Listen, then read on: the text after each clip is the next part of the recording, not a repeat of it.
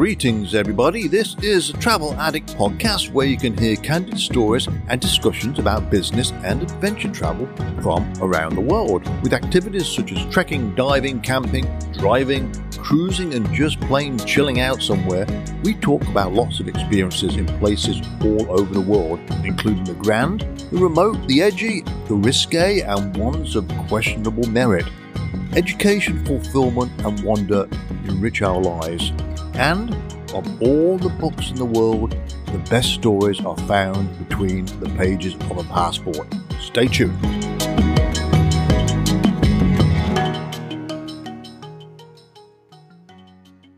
Hello, everybody. Malcolm Teasdale here, the travel addict. With me today from the land down under, where women glow and men plunder, is Regina Mayer. Hi, Regina. I'm going to uh, just introduce you first, and then we'll get back to you. R- Regina had a change of course in life. It's an uplifting story. She's going to talk more about that, but it's a courageous story. She's traveled a fair bit as well, but it changed her life and she started a new journey and uh, she's done very well for herself. And I thought, you know, this, I like stories like this. I know I'm centered around travel and stuff like that, but I always like good stories to tell. So, hi, Regina. Hello, Malcolm. Nice to meet you. Nice to meet you. Now, when I first got online here, I, I mentioned those lyrics there. The land down under where women glow and men plunder. Of course, you know that song, don't you? Of course I do. yeah, what a great song that was when it came out. Regina, you are in Cairns, spelled C A I R N S, in the great country of Australia. Is that right? That's correct. You were born in Switzerland, was that right? That's correct. That's where I started out from. And from an early age, I sort of was driven to travel and, to explore. And eventually that got me moving halfway across the world in and settling in Australia. What uh, place, uh, what city, town, village uh, were you born in Switzerland, by the way? In Interlaken. So I was born right in the center of um, pretty much of Switzerland, you know, among the mountains. We have snow covered mountains um, all around us. Um, I guess I found the horizons there a little bit confining.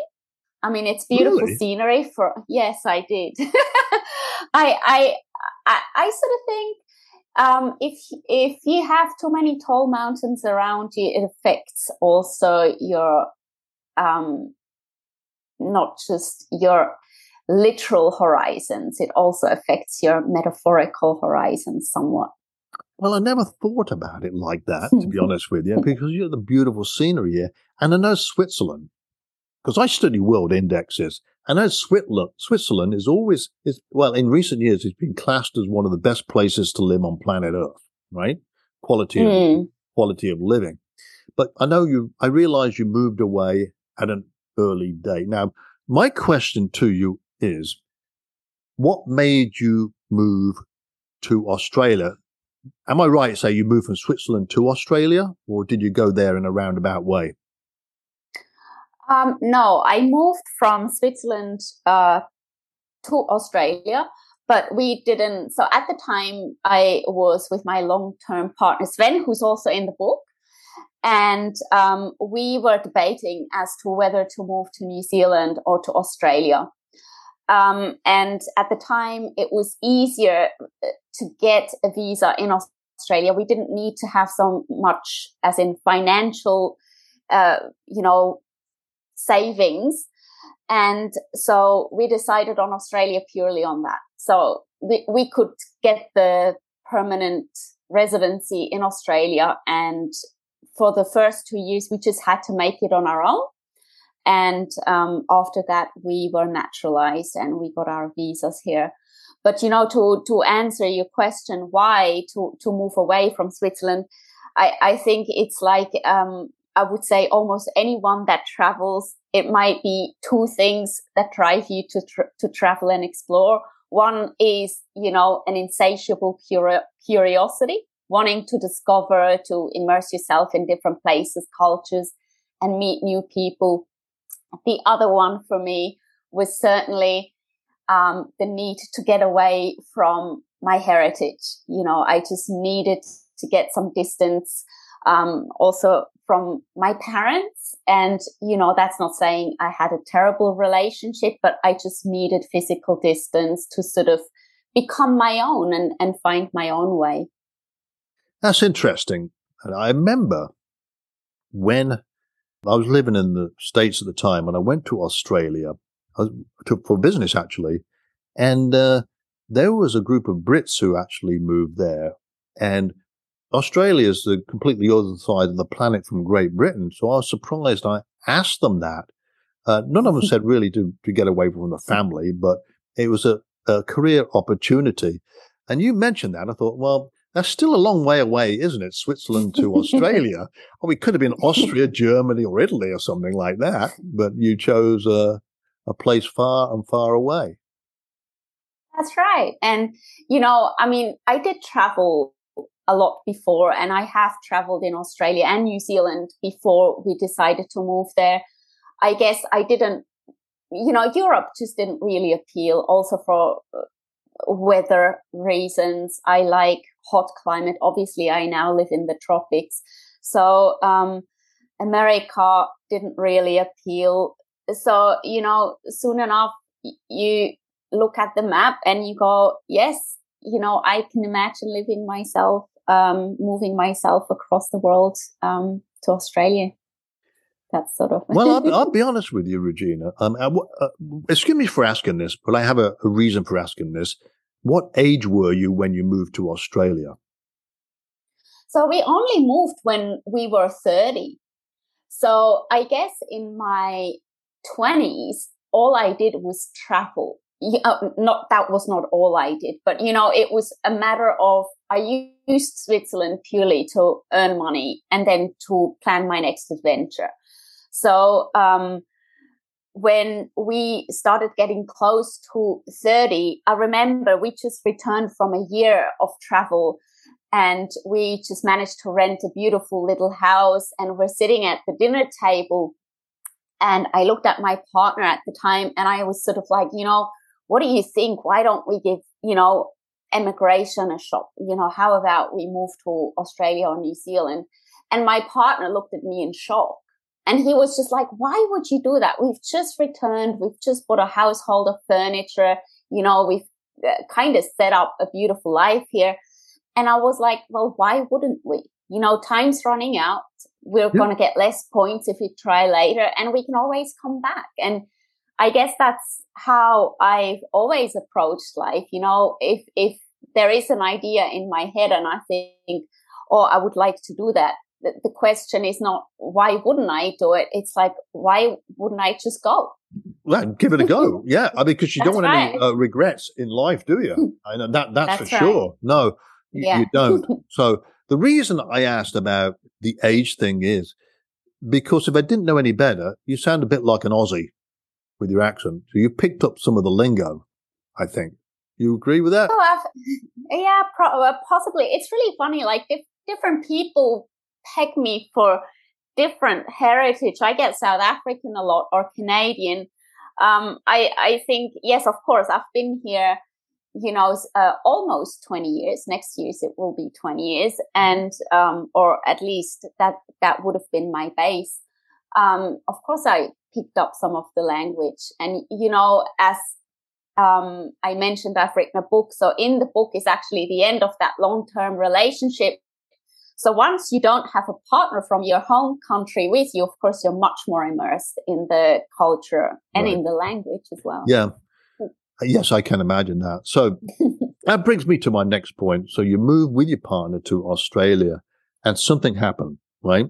And that relationship sort of uh, didn't work out in the end. So it was, I won't say reinvent your life, but how long were you in Australia before that came to an end or did your partner move out out of the country, or I guess it was a bit of a shock to your system, and you had to reinvent your life again, did you? Or how did that how did that work?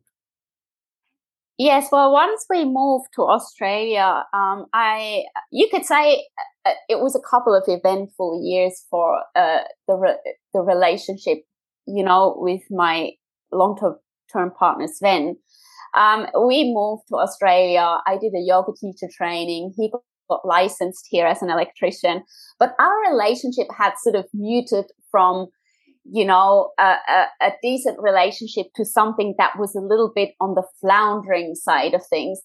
And I guess we were, or I was distracting by constantly keeping on the move. So we were moving from Australia, then to New Zealand, eventually and then back to Australia. And, uh, you know, uh, once that happened, we sort of decided we actually needed to take a break from the relationship to find out what each of us wanted from the future. Okay. Yeah. And, and I had been dreaming about sailing, you know, a big ocean for a long, long time, but he got really terribly seasick. So it was never in the cards. Oh, and that's no. when we decided, you know, this is my opportunity to fulfill my dream.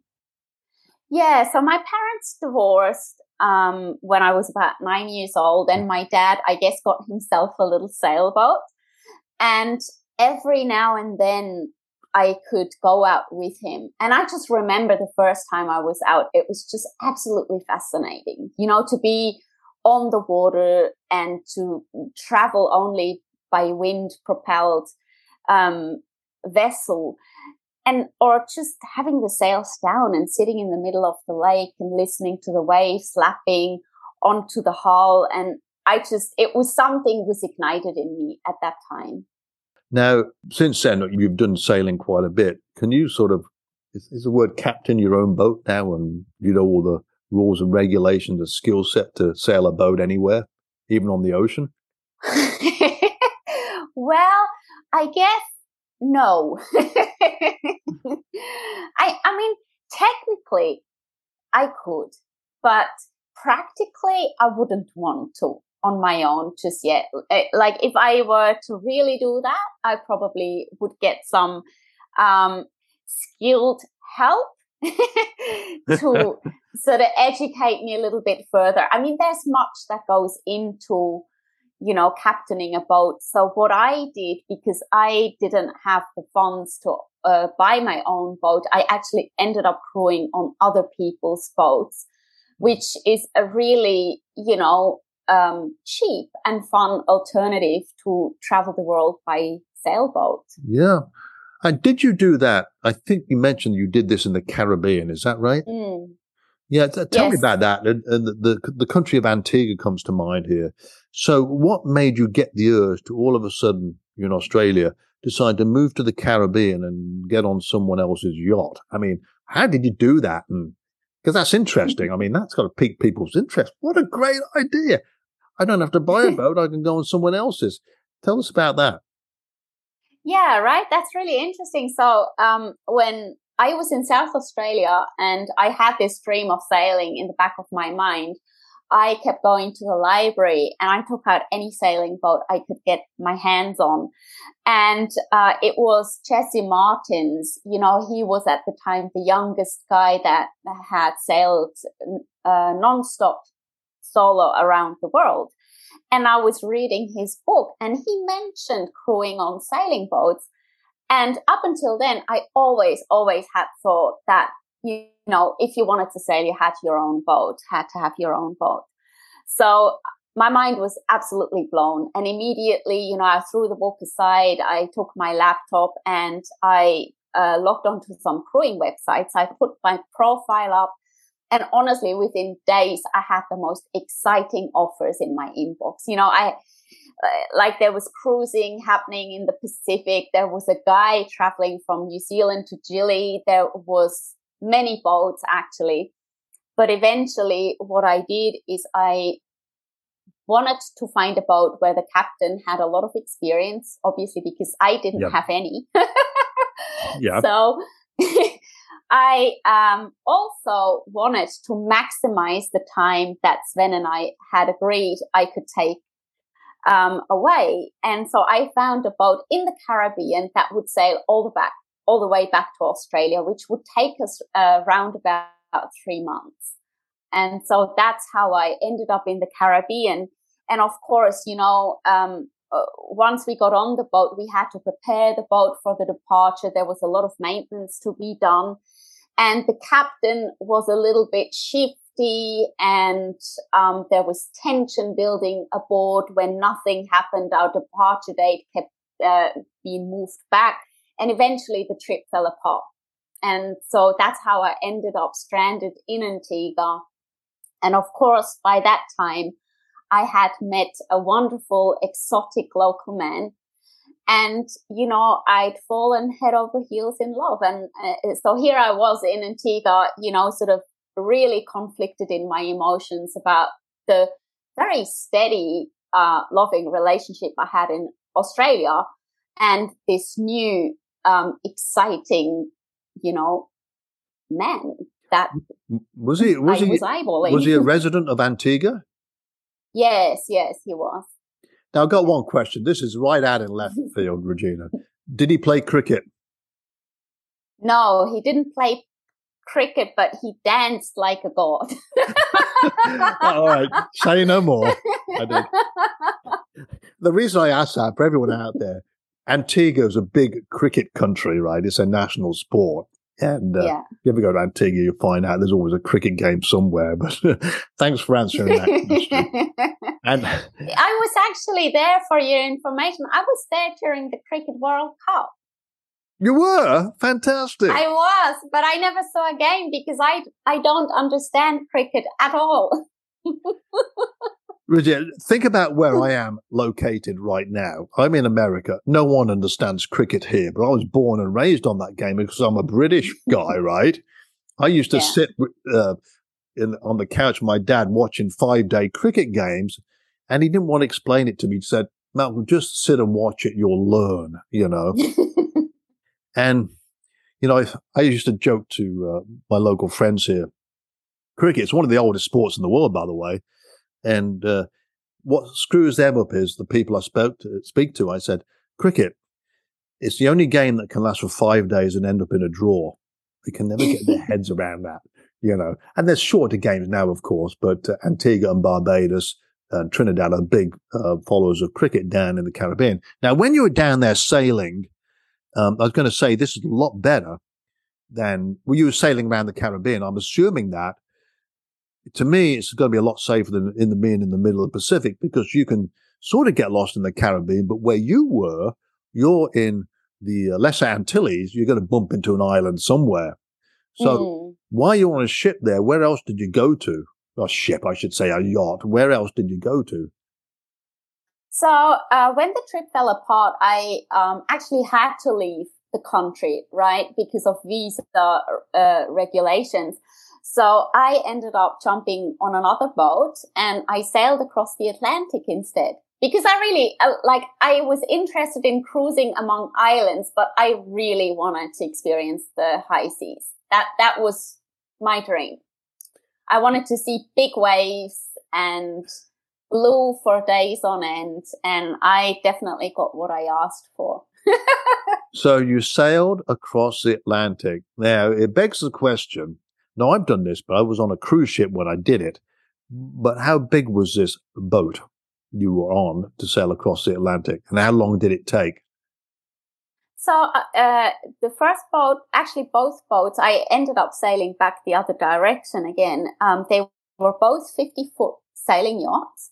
And when I crossed the Atlantic the first time, so the reason the sailing boats cross at the time they do, so, um, you know, they go with the seasons and the wind is supposed to be behind you, which is the most comfortable way of sailing. So basically the waves are kind of rolling with the direction Yeah. that you're sailing and pushing the boat along as well as the wind.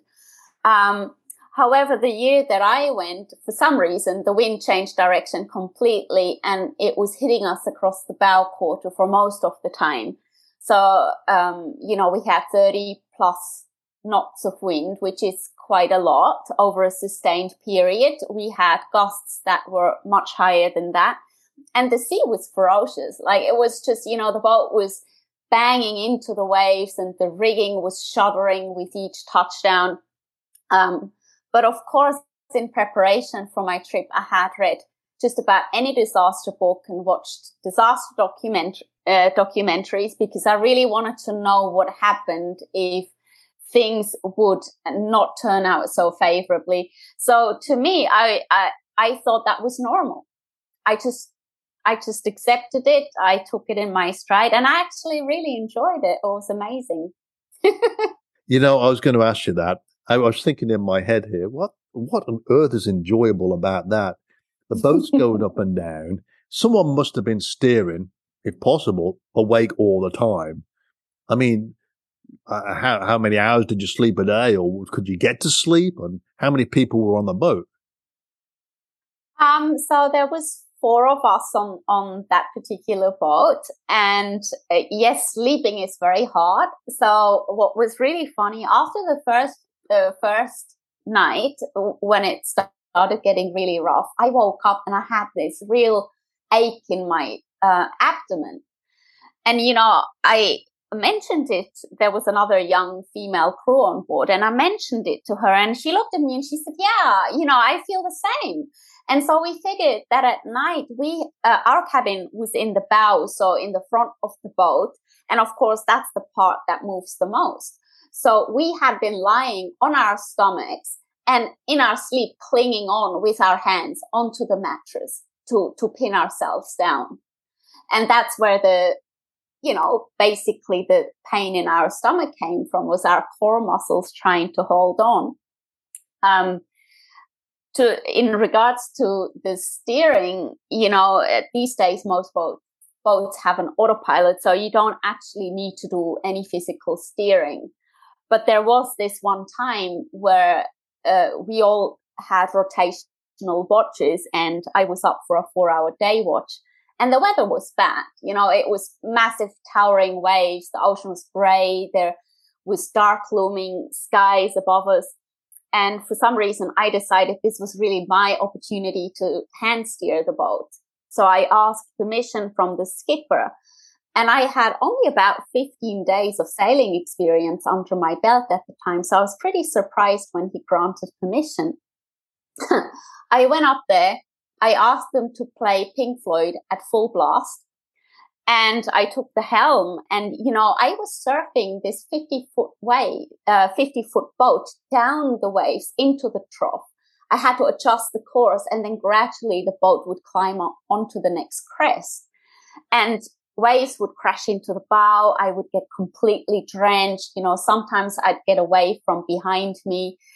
Um, I mean, it was cold and miserable, but to this day, these are moments that are probably of the most memorable in my life because I was so alive. It was so incredible.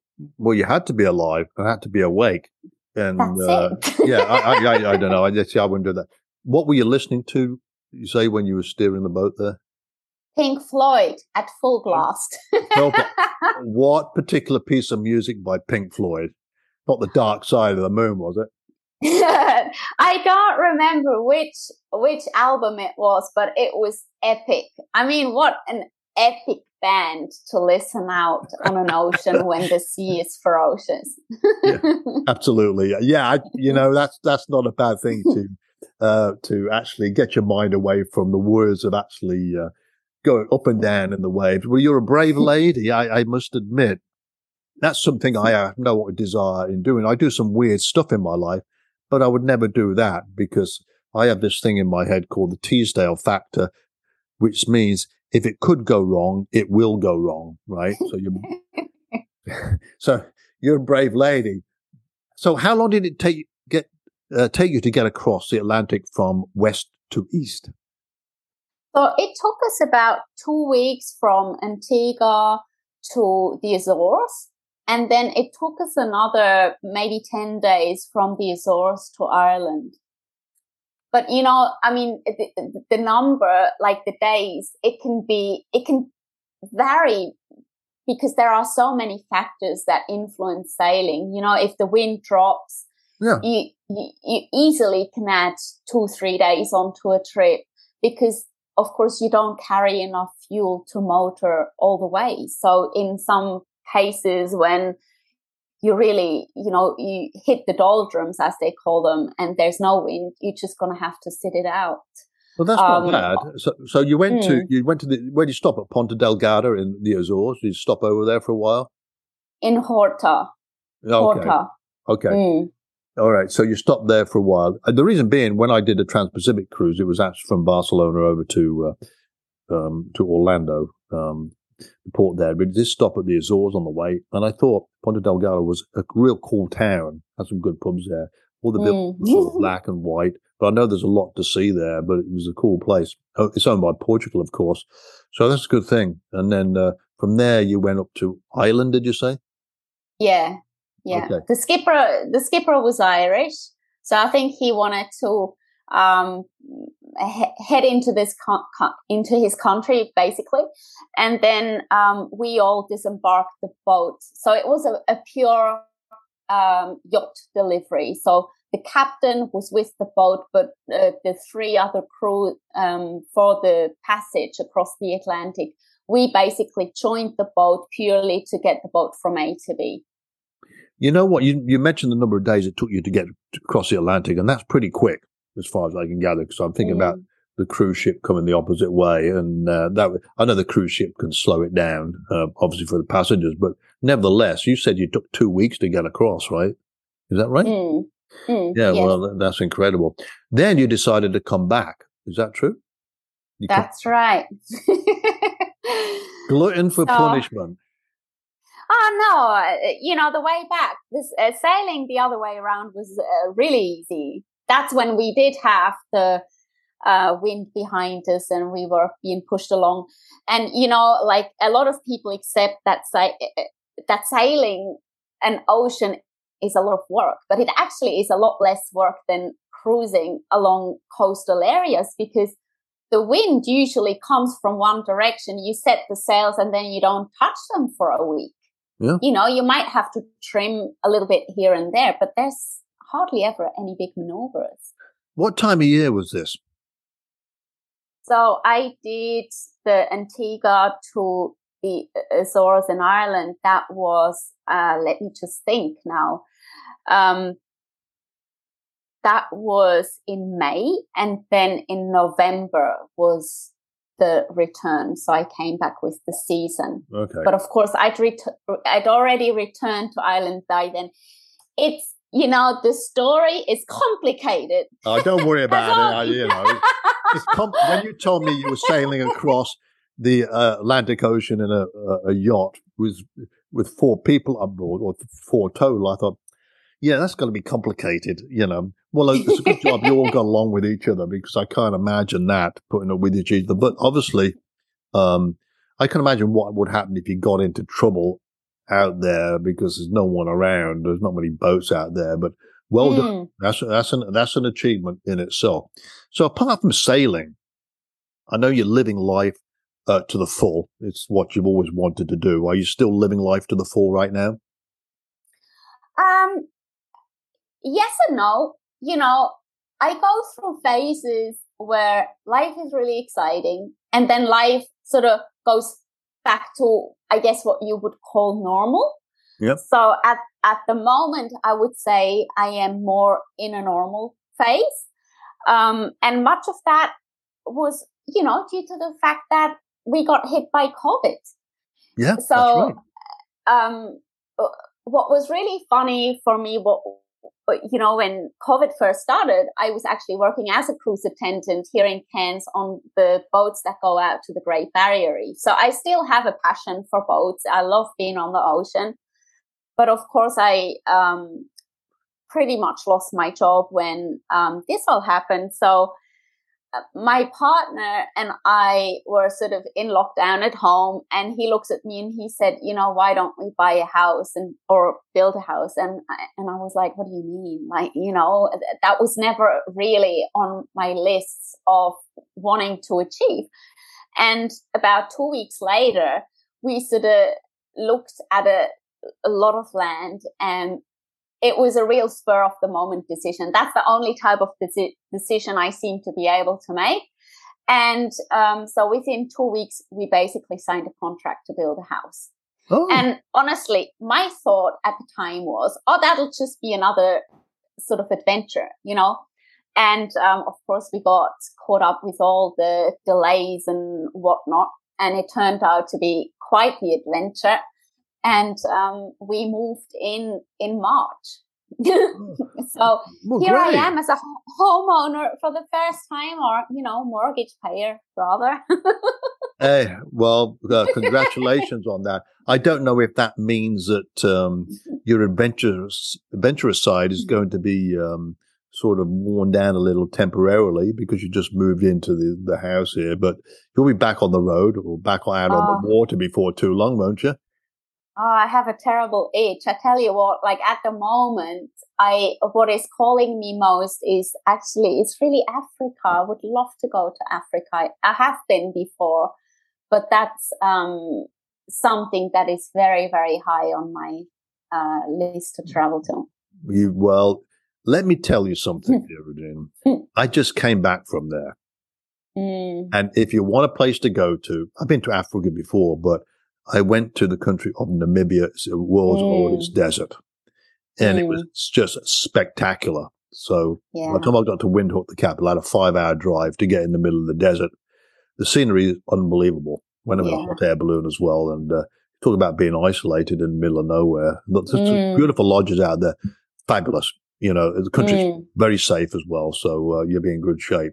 And when yeah, I mentioned to right. people I was going to Namibia, they said, well, where's that? You know, you well, mm. you know where it is. But yeah, mm. um, Africa's a, a special place. In fact, I was also fairly near you recently. Uh, you're in Cairns, which is sort of northern Australia. Sort of, you know where Papua New Guinea is, right? Mm, yeah. Yeah, I was just uh, west of there in uh, Indonesia, Raja Ampat. Okay. I do scuba diving, which is uh, the uh, largest um, biodiverse marine park in the world. So I was doing some scuba diving there. So, you know, if I had more time, I might have skipped down to Australia, but I didn't. I had to get back. But uh, yeah, it's a great part, great part of mm. the world mm. there. So that's right. So Africa's probably on your horizon, which is, and that's part of your bucket list, is it? Mm-hmm. Anywhere else you, you think in the future? Because you're a bit younger than me, so you've got plenty of places you can go to in the future. So apart from Africa, whereabouts in Africa, though, by the way, it's obviously a big continent. Well, there's two things that I absolutely want to do. One is to climb Mount Kilimanjaro, and the other one would be to go and see the gorillas. Uh, and Rwanda. then also maybe, yeah, and maybe volunteer in a game reserve. Uh, reserve, like you know, they. I just love the wildlife in Africa yes, and the people. You know, it's such a beautiful continent. Um, and so the other places on my high on my list are um, the Galapagos, same for same reason. You yeah. know, beautiful, beautiful wildlife, and Patagonia. You know, yeah. because of the absolute wildness of the terrain. I'd yeah. love to hike there. So, oh, you know, I think the one thing I learned is once you travel and you develop a love for it, there's always a next place to go. It's in your blood. It's in your blood. The mm. more you do, mm. the more you want to do. Well, do it while you can. Mm. Uh, that's for mm. sure. Africa is great. Kilimanjaro, if I said to my doctor, I want to climb Kilimanjaro, he would do his best to talk me out of it. Right. I'm a bit older than you. I'm past the point of doing that, but uh, that would be fantastic. And obviously seeing the gorillas in like Rwanda or mm. the Congo would be a fantastic thing. Serengeti. Mm. Ngorongoro crater. I mean, there's fabulous places to see. So mm. hopefully you get to fulfill those dreams. And you could spend a lot of time there as well and just traveling around the continent of Africa. Yeah. Yeah. So obviously there's a lot of things you want to do in life. And I hope you, you manage to get them all done, you know. And when you've got them all done, there's probably be more things you want to do after it. Right? That's exactly right. Yeah, see, yes. my book, my book is getting longer. It's not getting shorter. That's my problem. So you got sailing and all that stuff. Excellent, excellent. Now, your website is Regina uh, Petra Meyer, right? Um, mm-hmm. dot com. Everyone That's out there, right. check out Regina's website. It'll when when the podcast gets posted, you'll see the uh, the uh, name of the website on that anyway. But uh, tell us, Regina, um, a bit about your website, and if people want to uh, tell us a bit about your book as well. It's called Change of Course. So tell us about, actually, tell us about your book first and a bit about your website and how people can contact you if they want to reach out to you, if that's what you want. All right. Well, the book uh, Change of Course is about about a 15 month period of my life when I went to the Caribbean. I crewed on those boats, as I mentioned before, and I ended up um, moving to Antigua and I ended up living in a small village as the only white resident. And I was determined to forge a new life there in the Caribbean. So at the time, I remember thinking so many things happened. It was an incredibly um, turbulent time. You know, it was eye opening, thought provoking. Sometimes it was heartbreaking as well. But um, I primarily wrote down the stories for myself just so I wouldn't forget. Um, so this is turned into a book and the book is called Change of Course, Sailing into Love and Adversity on Caribbean Shores. And it is available from my website, reginapetrameyer.com. Now you can go on there. There's lots of information on the book about myself and um, you can purchase the book worldwide from my website. I do sign and dedicate them personally, but you can also buy the book anywhere else in the world um, in an online bookshop if you like Book Depository or similar, Amazon. Um, it's also available as an ebook. Mm-hmm. And if you'd like to get in touch, like on my website, you find all the social tags uh, where you can follow me, or you can also drop me a line. Like I'm actually really an extrovert, probably uh, quite unusual out of the author cohort.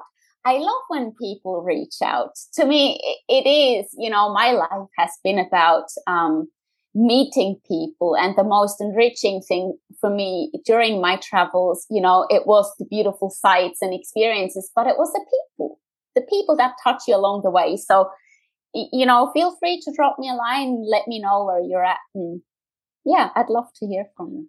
I think as well, you just mentioned something there about meeting people on your travels because it's all educational, isn't it? You get to learn how these people live in different parts of the world. Mm. And you have a, mm. a, newfound respect for them at all. And on your website, you do have a video trailer as well, so that's worth seeing. But yeah, there's a lot of information here, and uh, it sounds excellent. So it's available everywhere and of course, people can uh, reach out to you. Fascinating story, though, Jeannie, um, being on sailboats and especially sailing across the Atlantic. Uh, unbelievable, unbelievable. I can't imagine mm-hmm. me doing that. Um, well, there's a few things I, I like. I wouldn't jump out of a plane either, but, uh, but I'll swim with sharks. that doesn't bother me at all, you know.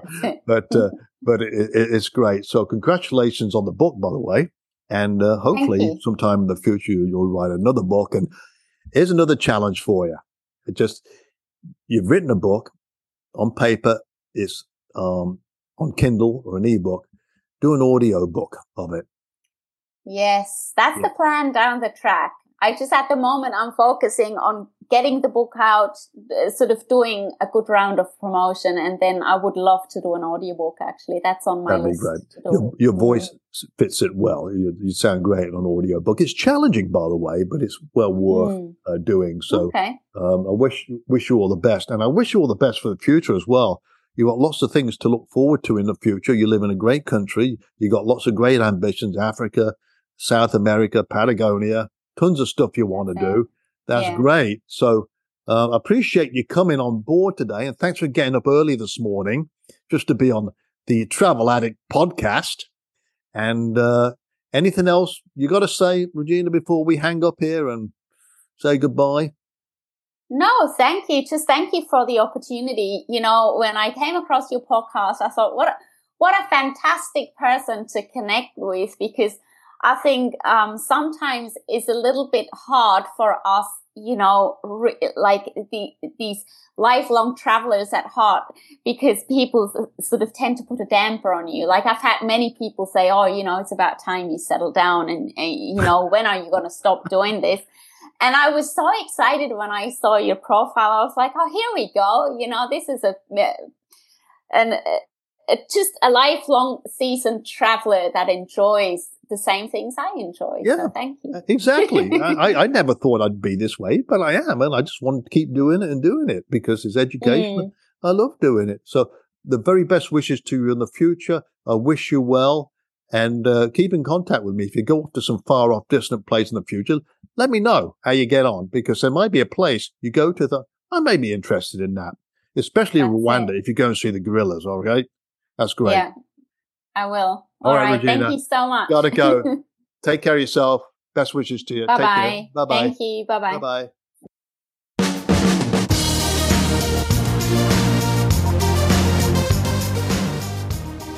Many thanks for joining me today. This is Malcolm Teasdale signing off. Before I do, please check out my website, malcolmjteasdale.com, for more information about my travels around the world. Okay, folks, Talk to you later. Bye for now. Stay safe.